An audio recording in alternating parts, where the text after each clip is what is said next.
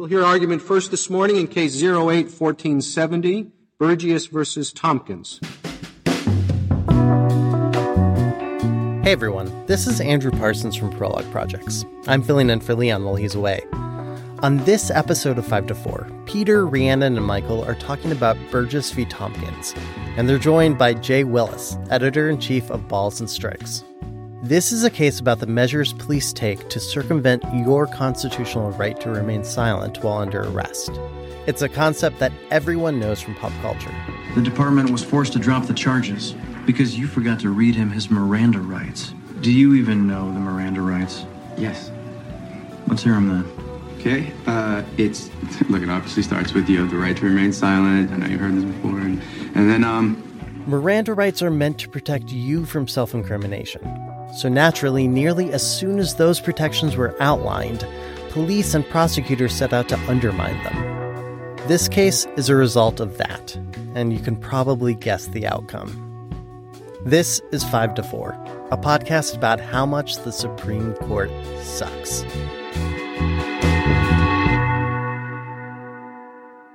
Welcome to 5 to 4, where we dissect and analyze the Supreme Court cases that have disrupted our civil rights, like shots of Taylor Swift disrupting an NFL broadcast. Disrupting, yes. Enhancing, open question. Yeah. Fair enough.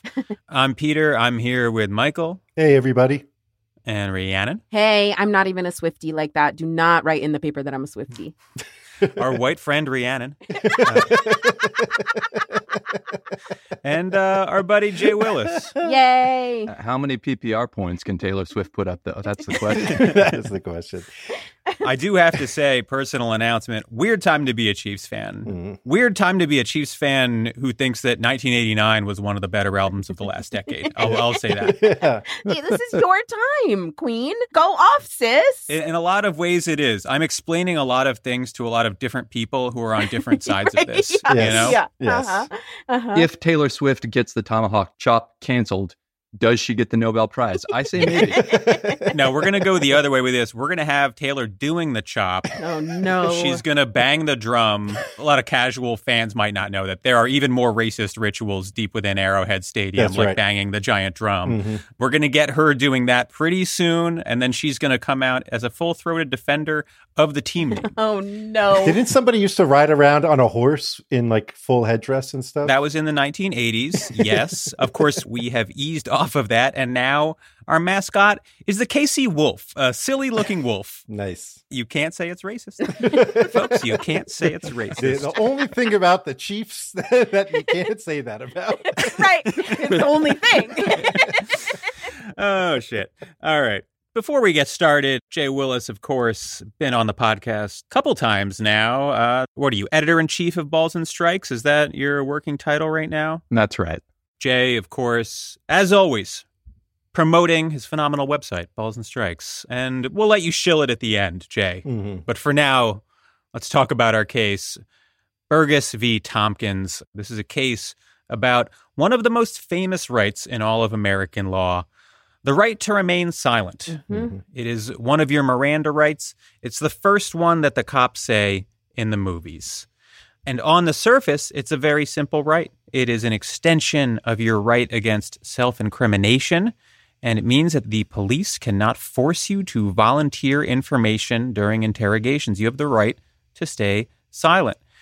And if a benevolent God existed, we would not need to dig much deeper than that. Mm-hmm. But we are not so blessed. Mm-hmm. In this case, from 2010, the cops bring in a suspect for interrogation in a shooting. The suspect remains silent for about 3 hours. And finally, the cops try to play into his religious faith to get him to talk. And it works. Now, what he claims, Thompkins, is that by remaining silent for 3 hours, he had functionally invoked his right to remain silent, right. and the cops should have had to stop the interrogation. Mm-hmm. But the Supreme Court, in a 5-4 decision, disagrees. What they say is that you need to invoke your right to silence out loud. Let's just sit with that one for a second. It's a little bit of a thinker. So So just chew on that. I do want to mention that we've thought about doing this case for so long. Yeah. We're like, but it's so stupid. Right? It's so dumb, man. Yeah.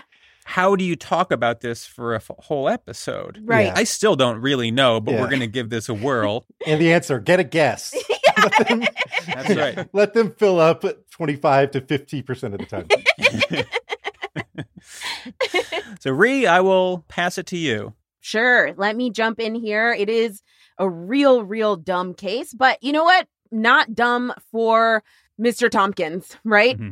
This is a real person. And I think what's really compelling about these cases is that this is the stuff the Supreme Court has given the green light to. And so it happens every day, all of the time, to regular people constantly. This is normal, folks. So, like Peter said, this case comes down in 2010, but the events here started in January 2000.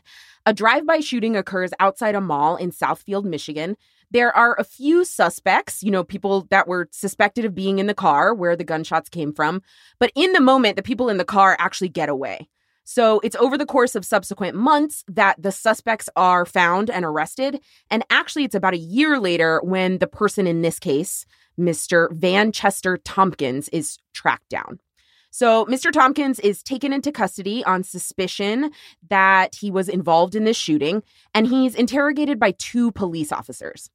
At the beginning of the interrogation, one of the cops presents Mr. Thompkins with a form that has Miranda rights on it. It's a form that basically informs somebody in custody of their Miranda rights. By the way, this is incredibly standard. Certainly every major and probably 99% of every minor, smaller police department in the country does this, right? It's not only that an officer might give you some sort of warning about your rights when you are arrested, but also at the beginning of an interrogation, the cops want your written waiver, right? They have it on a piece of paper. They want you to sign and say, I understand my rights. The cops have told me about my rights, and now I'm ready to talk, right? So this is very standard, like many other forms across the country. This is the form that was presented to Mr. Thompkins. It said, number one, you have the right to remain silent. Number two, anything you say can and will be used against you in a court of law. Number three, you have a right to talk to a lawyer before answering any questions, and you have the right to have a lawyer with you while answering any questions. Number four, if you cannot afford to hire a lawyer, one will be appointed to represent you before any questioning if you wish one. Number five, you have the right to decide at any time before or during questioning to use your right to remain silent and your right to talk with a lawyer while you are being questioned. So, the form, as is standard, asks for a signature, right? The cops want you to sign that you understand your rights and you're ready to talk.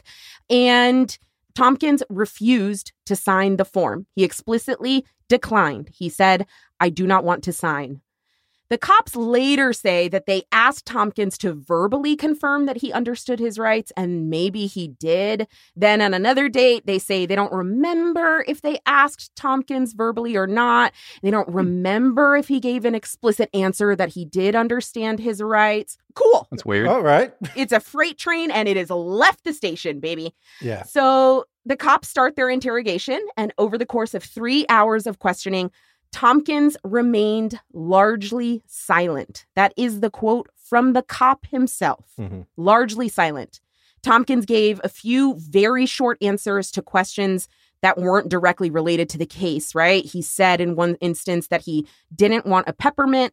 In another instance, he said that the tiny school desk that he was being forced to sit in was uncomfortable. It was hard. But otherwise, he was silent and did not answer questions. Thompkins did not say he wanted an attorney. He did not say out loud that he didn't want to talk to the police. He's just silent. And in fact, one of the officers himself testifies later that Thompkins was, quote, not verbally communicative. And he described, the officer described the interrogation as, quote, very one-sided and, quote, almost a monologue. The cops themselves are saying, we're the only ones doing the talking, right? Yeah. This guy was silent. But was he exercising his right to remain silent? That's the big question. Or had they just not caught his interest yet? Right. That's the big question. Now, nearly 3 hours into interrogation, the police switch up their approach and they bring religion into the mix. These fucking cops went for 3 hours before they were like, we should try a new tactic with this guy. It's fucking classic. It's classic. Mm-hmm. I love it when an agent of the state carrying a gun gets done with their morning session of beating up a 19-year-old in handcuffs to invoke the word of God, right? Fucking classic. Way to go, pigs. Anyways, so after 3 hours, the cops bring up God. They ask 3 questions, and Thompkins gives 3 one-word responses. The cop says, do you believe in God? Thompkins says, yes. The cop says, do you pray to God? Thompkins says, yes. And the cop says, do you pray to God to forgive you for shooting that boy down? Thompkins says, yes. This is not a detailed confession by any means. It's a one-word response to a question. Mm-hmm. It certainly does indicate maybe some culpability. Not even clear what boy he's referring to there. It's not clear what boy he's referring to. It's not clear Thompkins' involvement. There is a question at trial whether Thompkins is the one who shot the gun, right? Yeah. And so asking, do you pray to God to forgive you for shooting that boy down? And somebody saying yes is not specific enough to say, I shot that person, right? It's like maybe he feels guilty about his involvement, about being there, about witnessing it. It can be a fucking thousand things. Anyway. Bunch of defense lawyers over here. Here's the real lesson, folks. 1, we'll get into this later. Don't talk to cops. That's right. 2, don't start talking to cops about God. God damn. They're trying to trick you. Yeah. Right. They're always trying to trick you. Mm. They're always trying to trick you. We discussed this during prep. I would go a step further and say, don't become religious. It just creates this weakness in the interrogation room. It gives the cops an angle. Yeah. During prep, when I told you to use this line, I wasn't being serious, Peter. When I feel something in my heart, I say it on the show. Okay. So Thompkins is charged based on that, you know, quote unquote confession, at least that self-incriminating statement.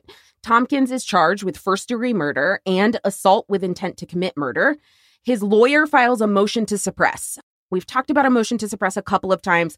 This is the legal filing that argues that when the cops have collected evidence from you in violation of your constitutional rights, the state shouldn't be able to use that evidence against you at the trial, right?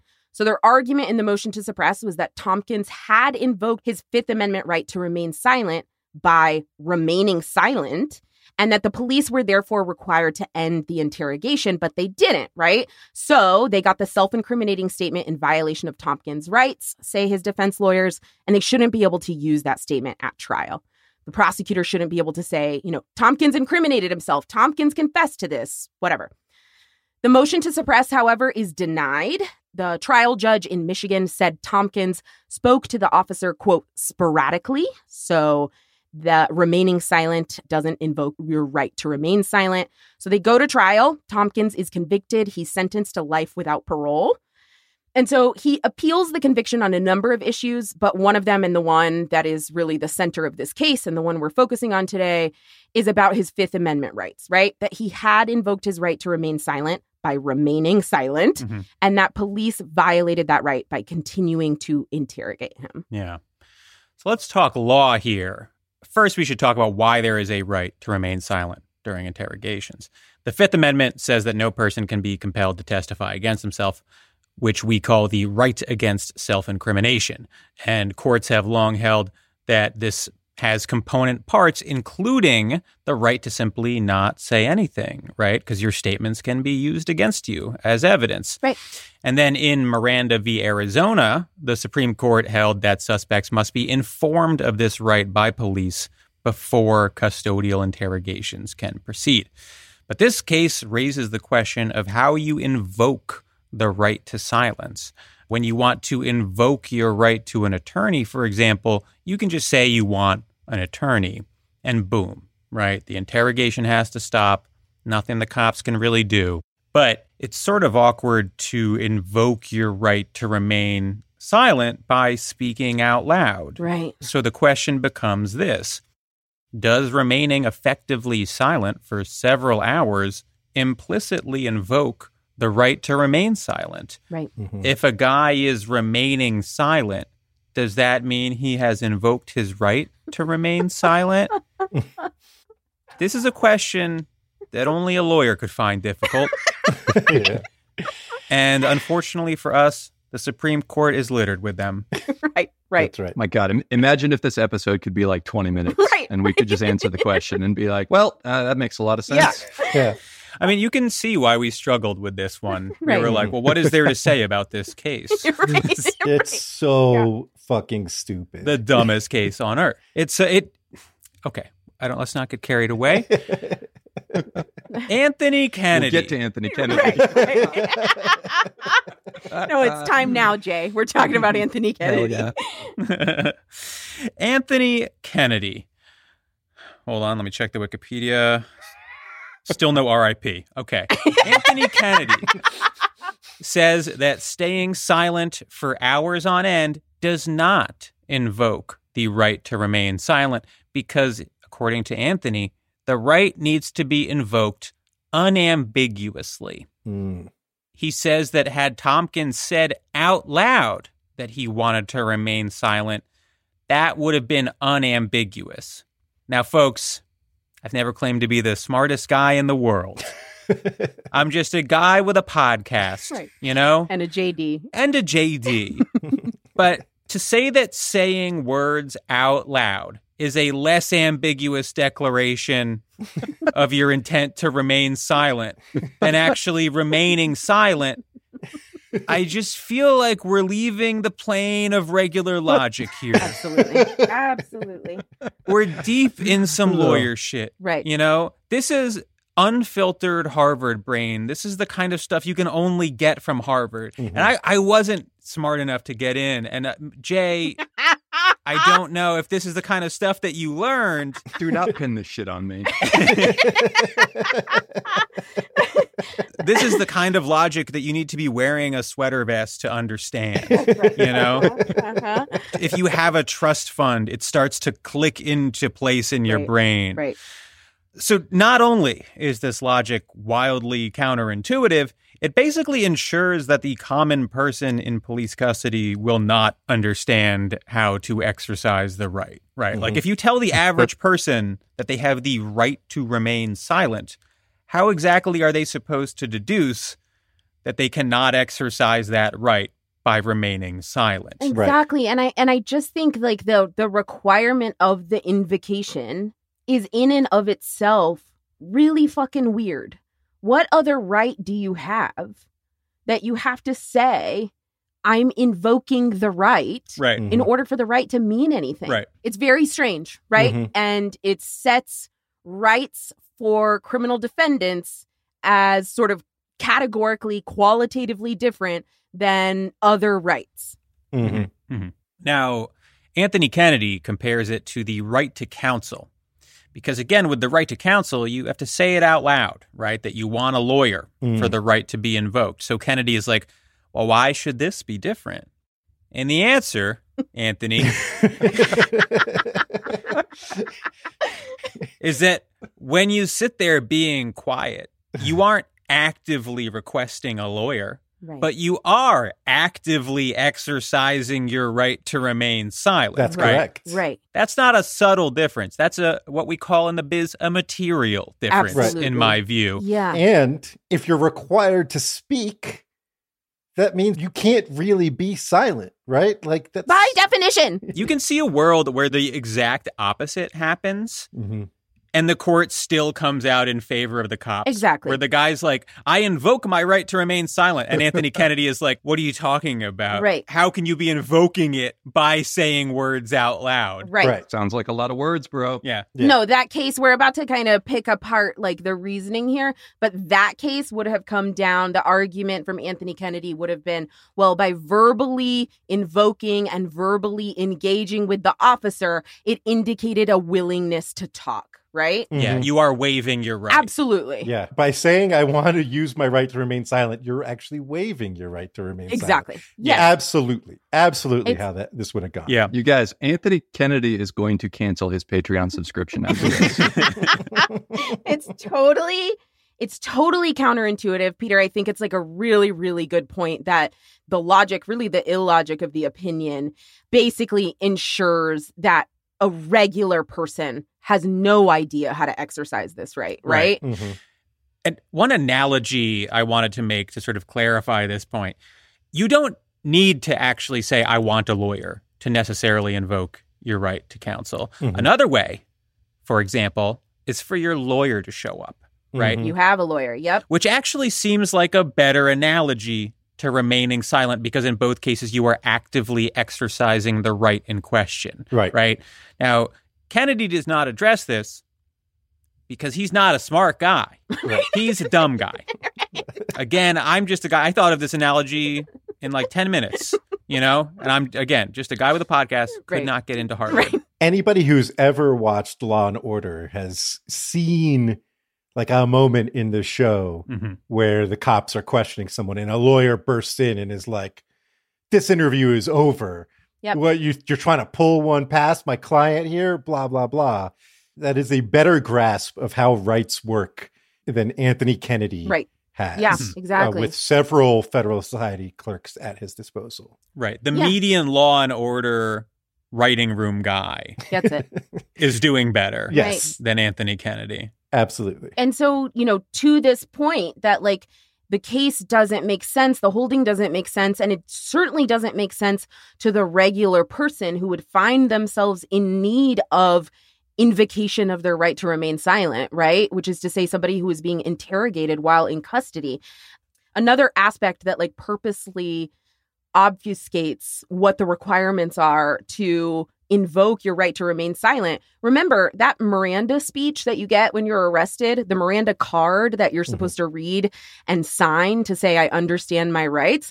That card doesn't tell you how to invoke your rights. Right? Nope. It says you have the right to remain silent. It doesn't tell you that you have to clearly and unambiguously invoke the right with legal magic words that nobody has ever been told, right? Mm-hmm. So if a clear and unambiguous invocation of the right is a requirement for having the right, then you would think that the Miranda warnings that you get would explain that. If they were full actual warnings, if they were full actual explanations of what's going on, they don't do that, right?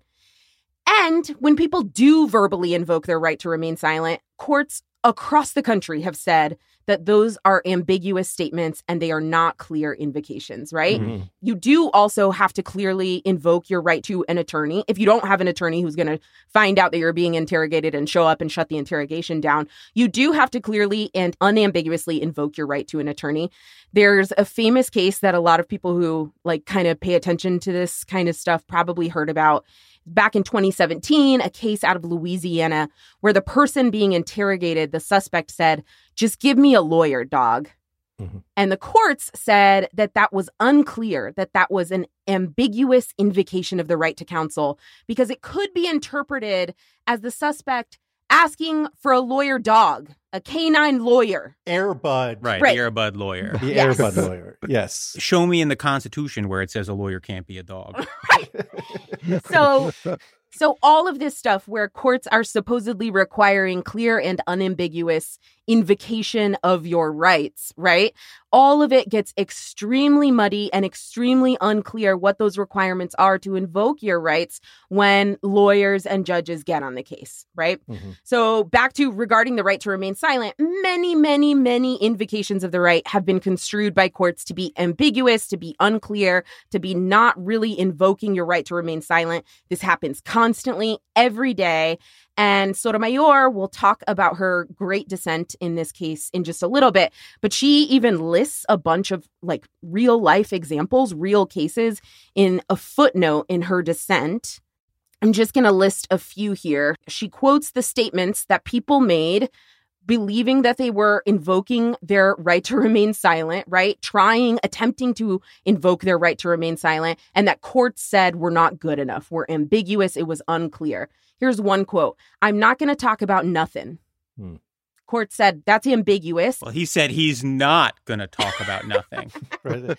And in fact, the court said it's a taunt. It's a provocation to the police. That's not actually invoking your right to remain silent. Because he's taunting the police with invoking his constitutional rights. That's right. Yep. The worst taunt. The worst kind of taunt you can do. Another quote. I don't even like talking about it, man. I told you what happened. I mean, I don't even want to, you know what I'm saying, discuss no more about it. That was unclear. That was ambiguous. Another, and since we're not getting anywhere, I just ask you guys to go ahead and get this over with. Go ahead and lock me up. Let me go and deal with Sedgwick County Jail. I'm ready to go to Sedgwick County. Let's go. Not enough to shut down the interrogation. Not enough to say, I'm done talking, right? In a court's interpretation. Literally, I'm not talking, send me to jail. It's not enough, right? Right. You have to say it like a medieval knight, like a now, like I hereby invoke yes. my right to silence. Exactly, like a fucking trial by combat in Game of Thrones. Absolutely, put me in jail. Just get me out of here. I don't want to sit here anymore. I've been through enough today. Classic inviting just more questions. Right. That person wants to hear more questions. Yes. Right. Yeah. All of these judges have been in relationships where a woman was trying to dump them for weeks on end. Okay, if you're implying that I've done it, I wish to not say anymore. I'd like to be done with this. This is just ridiculous. I don't wish to answer any more questions. This, a court said, was ambiguous because it was conditioned on the officer's implication that the suspect committed an assault. What? Okay. Yeah, the whole interrogation is based on the implication that you've committed a crime. What the fuck are you talking about? And then courts have also construed statements as expressing a desire to remain silent only about a particular subject. So, quote, I really don't want to talk about that. Only conveyed unwillingness to discuss one subject, but not others. Not enough to shut down an interrogation. Not a clear invocation of your right to remain silent. So, yeah, I just get back to, like, how is a person supposed to know the magic legal words other than plain language that they use to communicate every day? Right? Right. This feels like a good time to take a break. And we're back. Before we move on to the dissent, there is one other part of the opinion. The last thing that Kennedy does is analyze whether Thompkins waived his right to remain silent, right? Because even if he didn't invoke the right, the cops still need to show that he waived the right. There's a lot going on here. And what Kennedy says is that by eventually speaking, he waived the right. We don't need to get into this too much, but I did want to just point out that when it comes to invoking the right, the court demands that the defendant make this like preposterously unequivocal statement announcing his intention to invoke the right. But when it comes to waiving the right, suddenly any implication will do, right? Right. Yeah. Any little inference the cops can make, you know, if they feel like he's not giving quiet boy vibes, the Supreme Court's like, that's waiver. Yeah. Yeah. Yeah, exactly. And, you know, moving into the dissent, like we said, it's written by Sonia Sotomayor. I think it's a good dissent. What you don't find in this dissent, which I don't think is a criticism, right? It's just an observation, is Sotomayor isn't necessarily talking about, like, the real world feeling, the psychology of being questioned by the police, what it feels like to be questioned by the police, what that does to a person mentally and otherwise, the effect on a person, the confusion that a person experiences when being interrogated by the police. But what she does do is a very thorough, very strong rundown of what the fuck Miranda v. Arizona means, right? And how the court is departing from very, very strong precedent on exactly this point, right? Right. So she starts the dissent, quote, the court concludes today that a criminal suspect waives his right to remain silent if, after sitting tacit and uncommunicative through nearly 3 hours of police interrogation, he utters a few one-word responses.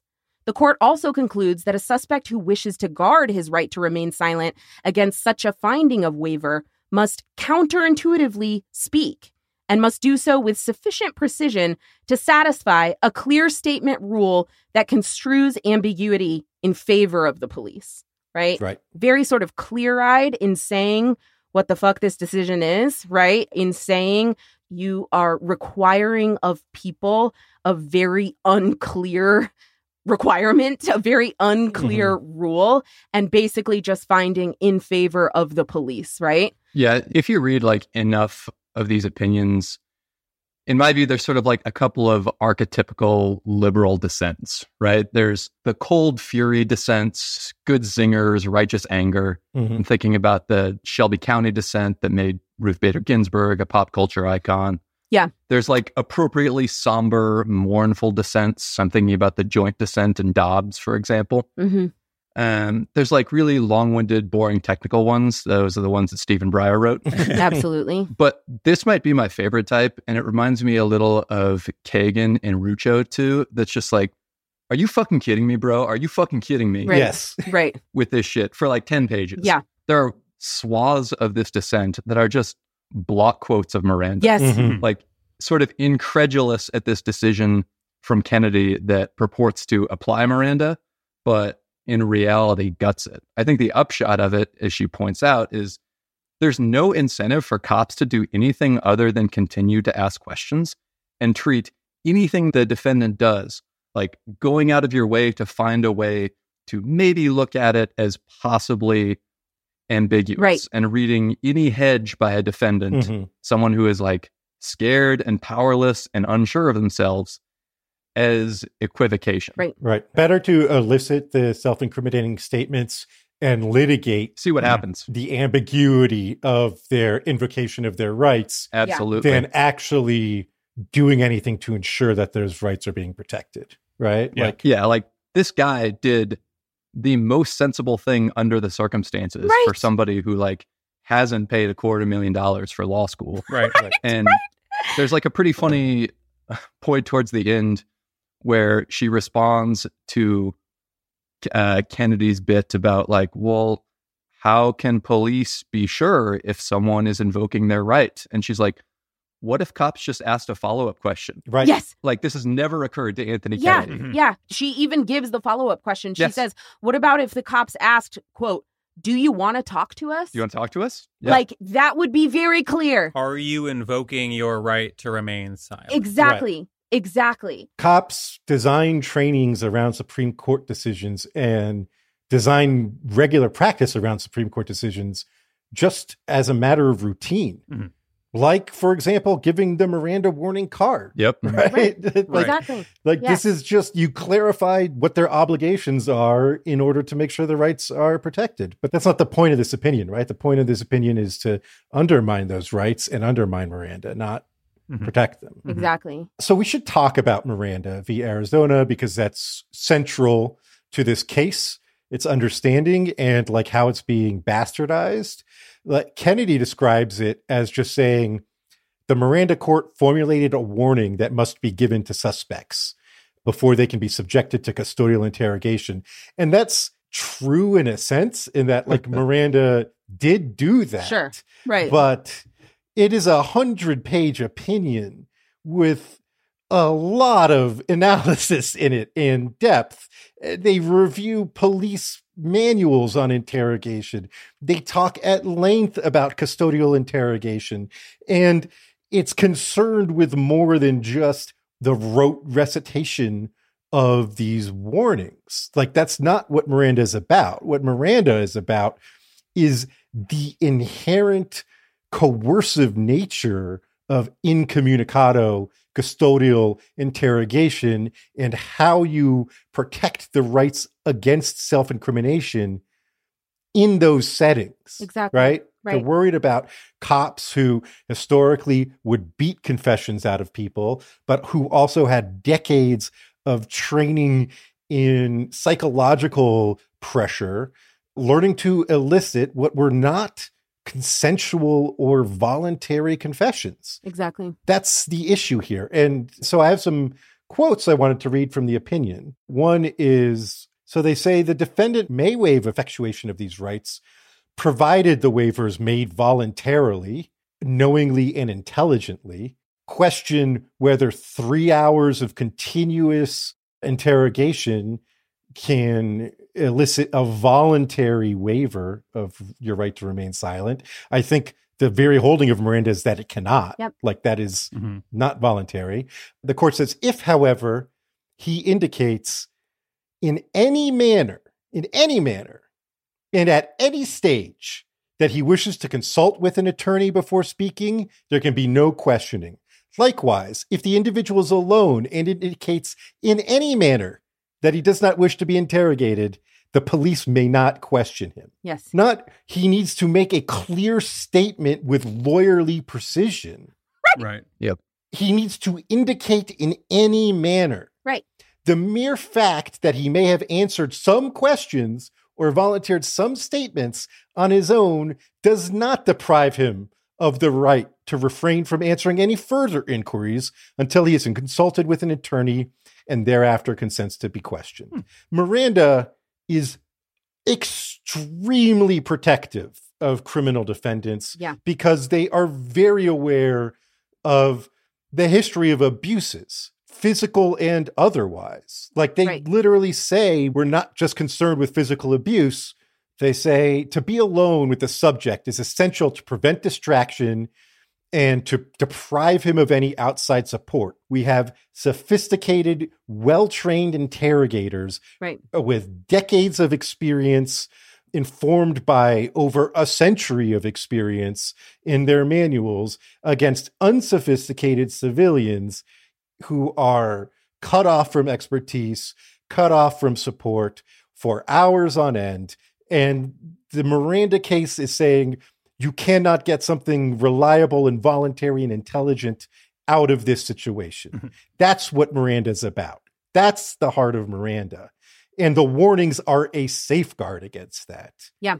But they are not it. They are not the substance. They are not what it's about. They are an attempt at coming up with a way to protect our rights in these inherently coercive situations. Yeah. Which is the exact opposite of what this case is doing. Yeah. What's so unbelievable and what Sotomayor, I think, points out with some really nice precision, but again, like Jay said, like kind of just block quoting Miranda, right? Is that Miranda talks specifically about this fucking situation. Yes. This is a quote from Miranda. Presuming waiver of the Fifth Amendment right from a silent record is impermissible. The record must show, or there must be an allegation and evidence which show, that an accused was offered counsel, but intelligently and understandingly rejected the offer. Anything less is not waiver. Miranda talks about this fucking case that's in front of the Supreme Court decades later, right? Mm-hmm. And the Supreme Court is saying, we have new rules now. Yes. We're not paying attention to that, right? Dumber rules. Yeah, exactly. Much dumber rules. Exactly. We're weakening it. And I think that tees up really a line of jurisprudence, or this case, Berghuis v. Thompkins, comes in a line of jurisprudence of the court after Miranda, weakening Miranda, right?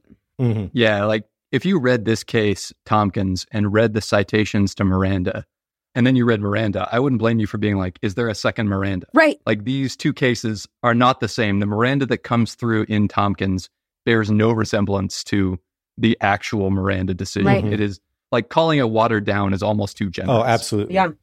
Yeah. I think the majority perceives of Miranda as a set of checkboxes, right? That cops need to sort of like work their way through before they do whatever the fuck they want. Right. And that's how cops perceive it. Right. But I think usually you expect lawyers and judges to have a more nuanced take on it. Right. You know? Right. Mm-hmm. Miranda for cops is just a hurdle to get over in their efforts at throwing someone in jail. Right. But I think we should be taking it more seriously. Yeah. So, Mike, I know you've talked before about how Miranda is one of your favorite Supreme Court cases. Absolutely. So I had bad news about the last 50 years. Fuck. So Miranda was decided in 1966 under the leadership of Chief Justice Earl Warren, the Warren Court, sort of this brief period in the court's history when it was like something close to resembling cool. Yeah, yeah. Almost. Just barely. But a few years after this, Richard Nixon takes office. He sets about the task of overhauling the Supreme Court. And in his first 3 years in office, he manages to replace four of the Warren Court's justices and installs Warren Burger, reliable conservative, as the Chief Justice. Right. Court hasn't had a true liberal majority since. And it really starts to show in this line of cases that really start systematically undermining Miranda. Right. And it's also, I think, important to remember that, like, as cool as Miranda was, It was a close decision. It was 5-4 or 6-3, depending on how you want to characterize a partial dissent. Mm-hmm. But the dissenters in that case were very much echoing like the kind of Fox News Law and Order shit that you'll hear today. Mm-hmm. I'm quoting, "The court is taking a real risk with society's welfare in imposing its new regime on the country. The social costs of crime are too great to call the new rules anything but a hazardous experimentation." Mm. Yep. So years after Miranda, as it turns out, once cops can't beat confessions out of people anymore, mm-hmm. Their job gets a lot harder. Yeah. Mm. And so they start coming to the Supreme Court basically saying, "Hey, can you make like a little exception for this?" Right. Right. And the court is very, very happy to do so over and over again. So Harris v. New York, I believe it's 1974, it says you can use illegally obtained evidence to impeach a defendant's testimony, but not as evidence of their guilt. I want to emphasize how stupid that is. It is basically saying, well, you just said X at trial, but at the station, you said Y. Mm. The court says that you can enter that to impeach their testimony as if a jury isn't going to think about that un-Mirandized statement right. when deciding innocence or guilt. Right. 1980, Rhode Island v. Innis. Facts of this one are really wild. The cops pick up Thomas Innis on suspicion of robbery. There's a missing gun. Innis says, "I want a lawyer." So the cops drive him to the police station. And while they are in the car, they put on a little play. The cops start stage whispering about the proximity of the crime scene to a school for children with disabilities and how awful it would be if one of these children were to find the gun before the cops did. Innis is like, okay, fuck, I'll show you where the gun is. Mm. I want to stress again, he says he wanted a lawyer. Mm-hmm. Right. The court says, this is totally fine. Right. Basically, the cops are allowed to trick you if they put on a little performance and they don't put question marks at the end of their questions. They're not interrogating you. That's right. Yeah. Right. It doesn't say in the Constitution that you can't leverage disabled children That's right. to get what you want. Right. I knew the show would take an originalist turn eventually. New York v. Quarles, 1984, creates a public safety exception to Miranda. I'll give you a hint about where this is going to go. But the cops arrest a man with an empty holster. And they say, "Where's the gun?" They do not give him his Miranda warning. He tells them where it is. The court, in an opinion written by a friend of the show, William Rehnquist, says if cops determine that there are exigent circumstances, they can question a suspect without warning them and still have that admitted as evidence. What was the exigent circumstance there? Was it that they thought the gun might shoot someone on its own? There's a gun somewhere. We don't know where. Right. A gun exists. Yeah. Somewhere in the world. Yeah. I've been assured that guns don't kill people. People will kill people. Right. So an unattended gun should be incredibly safe. Yeah. I mean, obviously all this does, right, is give cops an incentive to say, I feared for my safety and the safety of the public mm-hmm. to skirt your constitutional rights. Right. And then the last one I'll say came a couple years after this decision, Salinas v. Texas.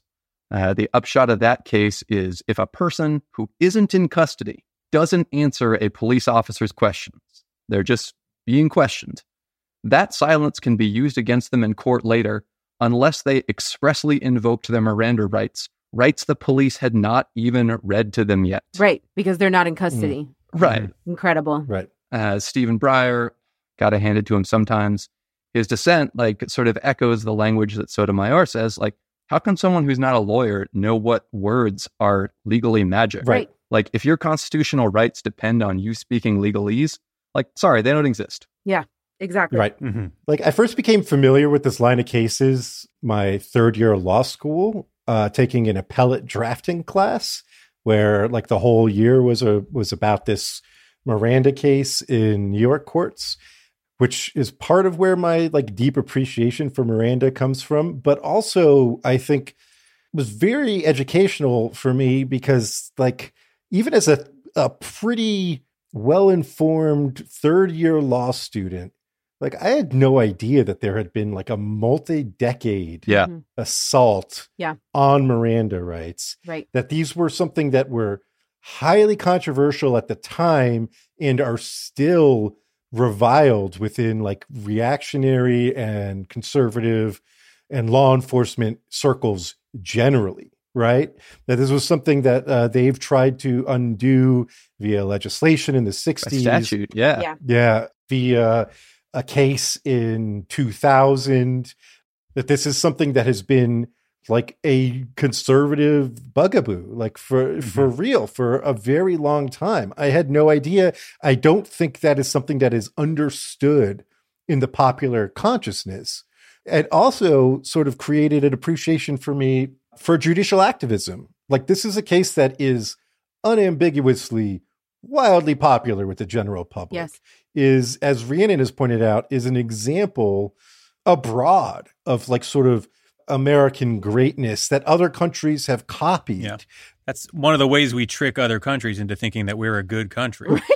Right. This is something that like the rest of the world thinks is one of the more admirable things we do in this country, and have tried to model their own law enforcement on it. Mm-hmm. And yet there's actually been this long campaign against it. And it's been very quiet. It's like flown under the radar. And meanwhile, like judicial activism has become like a dirty word. But this is, Miranda's unquestionably an activist decision. Right. Sure. Yeah, definitely. It's very aggressive.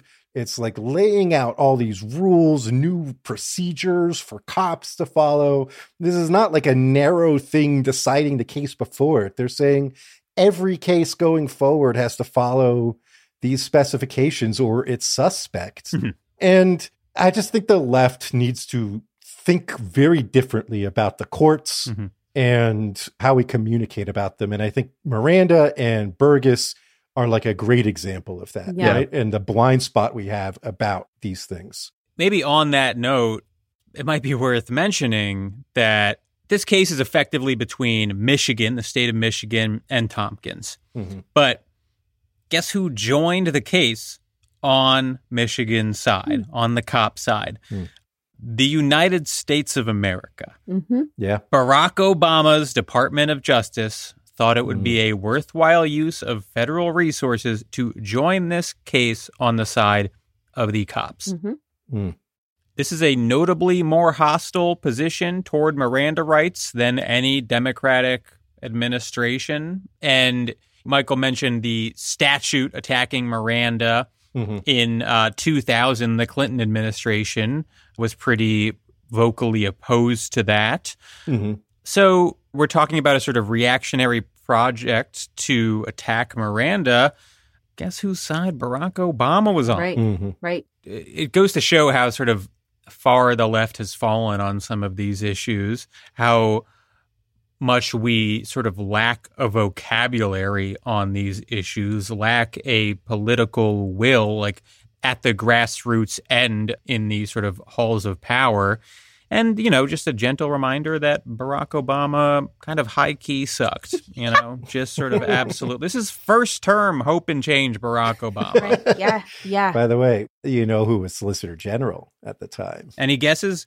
Elena Kagan, folks. Shortly before joining the court. I'm going to give her the benefit of the doubt based on her body of work and say that she was being forced by Barack Obama himself to do this, that the directive came down from on high. We may never know. Who this actually came from probably is Eric Holder, who was Attorney General at the time and who had a background as a prosecutor, right, in law enforcement as a U.S. attorney. I do think it's worth talking about why conservatives think this way, why reactionaries think this way. And I think the obvious point is that they don't imagine that this is a right that they will ever need. Yep. And we've had that sort of conversation before. I mean, you see it in the January 6th stuff where they get upset about. Right. That is the example. Yeah. When conservatives who view themselves as sort of functionally above the law, the people who the law protects but does not bind, become exposed to the basic machinations of our criminal justice system, they immediately lose their fucking minds. Right. Yes. Like they believe that they are being brutalized, right?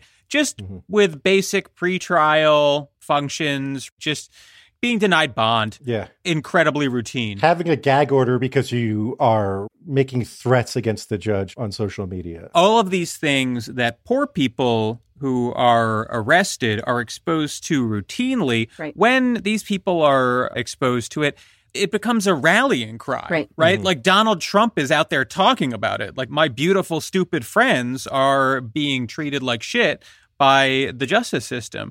And there basically isn't a single thing that is outside of the boundaries of the normal function of our court systems in those cases. Right. Yeah, that's exactly right. And so that's what I'm saying is like we've talked about like where are liberals kind of on these issues in this post-Miranda, in this decades-long, you know, poking all of the holes, death by a thousand cuts strategy campaign against Miranda.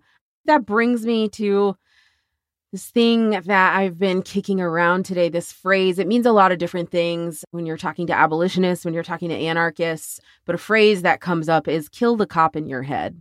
Maybe before I get to kill the cop in your head, let's talk about folks.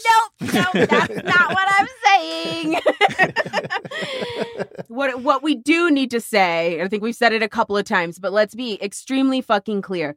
Do not talk to cops. Mm-hmm. This case, Berghuis v. Thompkins, requires you to say clearly and unambiguously that you will not answer any questions and that you wish to exercise your right to remain silent when you are dealing with the cops. You should be prepared to say that if you were arrested. You should be prepared to say, I will not answer any questions. I am exercising my right to remain silent. I want to speak to an attorney. And that's it. That's all you say. Do not talk to them. Do not give them any more information. Do not answer their seemingly innocuous or innocent questions. Do not talk to cops. And I think maybe the majority of our listeners, I'm not really sure, maybe the majority of our listeners, they can like expect that they really won't ever be in a situation with cops like this, right? Where they're forced to answer questions. I'm telling you that you should be prepared no matter what, and that you should be telling your loved ones and telling people that they should be prepared to answer questions from the cops like this. I will not answer any questions. I am exercising my right to remain silent. I want to speak to an attorney. It's the only thing that you should be saying to a cop when you're being interrogated, when you're in custody, period. If that's too much, lawyer. One word, lawyer, lawyer. And that's it. Somewhere Anthony Kennedy's so mad right now.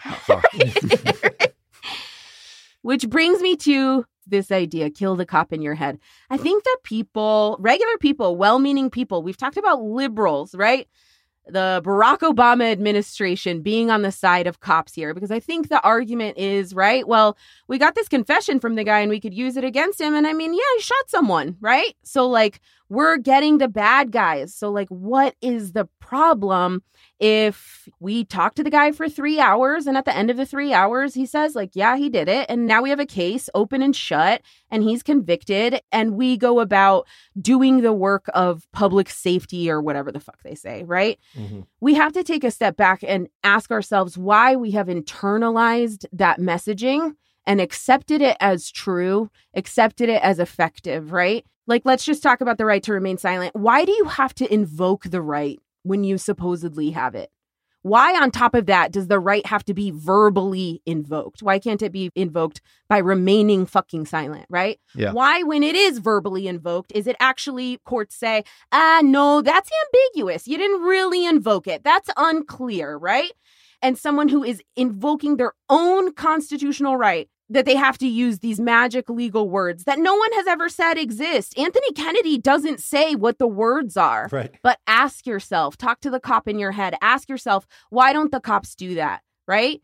They do not respect your rights. They see your constitutional rights not as something that they have to respect and uphold, right? But as something that they need to get around. It is an obstacle in their way. And to make it as unclear as possible so that when you or a loved one is interrogated by the cops, it is extremely unclear what you are supposed to do, even though you may understand, as most people do in this country, in the abstract, that you have important rights when dealing with the police, right?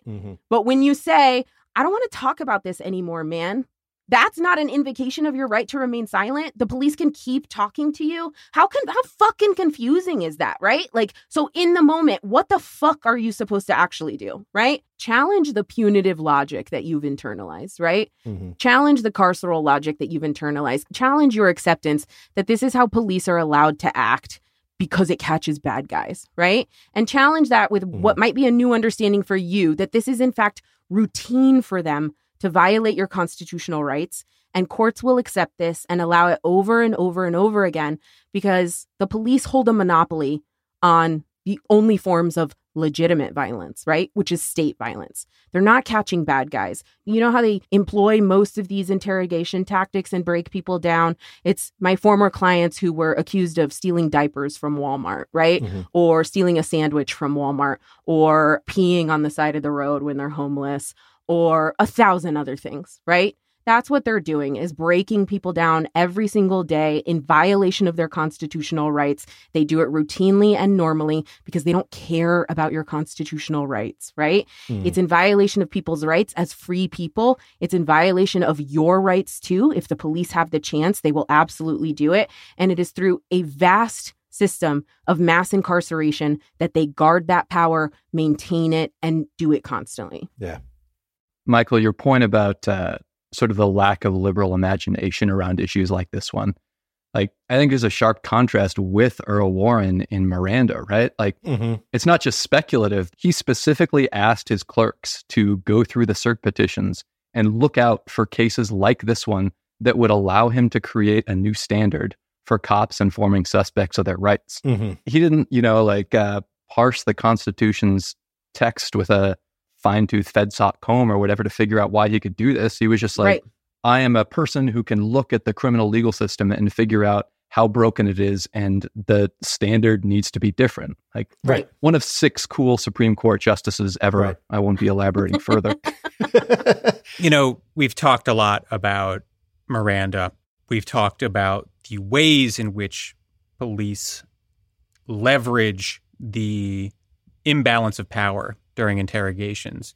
But it's important before we wrap to just circle back to how fundamentally fucking stupid this decision is.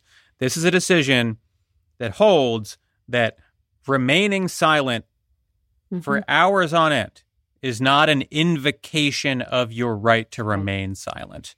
That is the sort of total fucking nonsense that, I said only a lawyer could like find an issue here. And I think it's true. This is the sort of like complete bullshit that you need to be a lawyer to conjure up in your mind. And the fact that a group of 5 lawyers anywhere agreed with this decision right. is fucking preposterous, let alone that 5 of them were on the Supreme Court. This is the sort of decision that you read and then never take the institution of the Supreme Court seriously ever. Radicalizing. Yeah. Mm-hmm. Good luck out there, folks. Yep. Don't talk to cops. Jay Willis, I promised you an opportunity to pitch. So sell yourself. What are you up to lately? Yeah, I'm the editor-in-chief. Oh, God damn it. I screwed it up already. Jay Willis, folks, we'll be back next week. So I run Balls and Strikes. It is a website that dares to answer the question, what if legal punditry weren't fucking terrible? It's my view that the site is pretty good, and legally, all of you have to agree with that because you've all written for it. So eat shit. True. That's right. Yeah. That's right. You can find our bylines all over Balls and Strikes. It's a really good website. It is. Jay Willis, thanks for coming on. Thanks for having me, guys. We appreciate you. And we're, of course, big fans of your work. Yeah. Yeah. Thanks, Jay. Next week, Geduldig v. Aiello, case from the 1970s. Is denying benefits to a person who is pregnant gender discrimination? According to the Supreme Court, the answer will surprise you. Yeah. Yep. Or maybe not. If you're a listener of the podcast, perhaps not. Yeah, you might have an idea where this is going. Follow us on social media at 54pod. fivefourpod.com/support to subscribe for premium episodes, ad-free episodes, access to special events and our Slack, all sorts of shit. We'll see you next week. Bye, everybody. 5 to 4 is presented by Prologue Projects. Rachel Ward is our producer. Leon Neyfakh and Andrew Parsons provide editorial support. And our researcher is Jonathan De Bruin. Peter Murphy designed our website, 54pod.com. Our artwork is by Teddy Blanks at Chips NY, and our theme song is by Spatial Relations.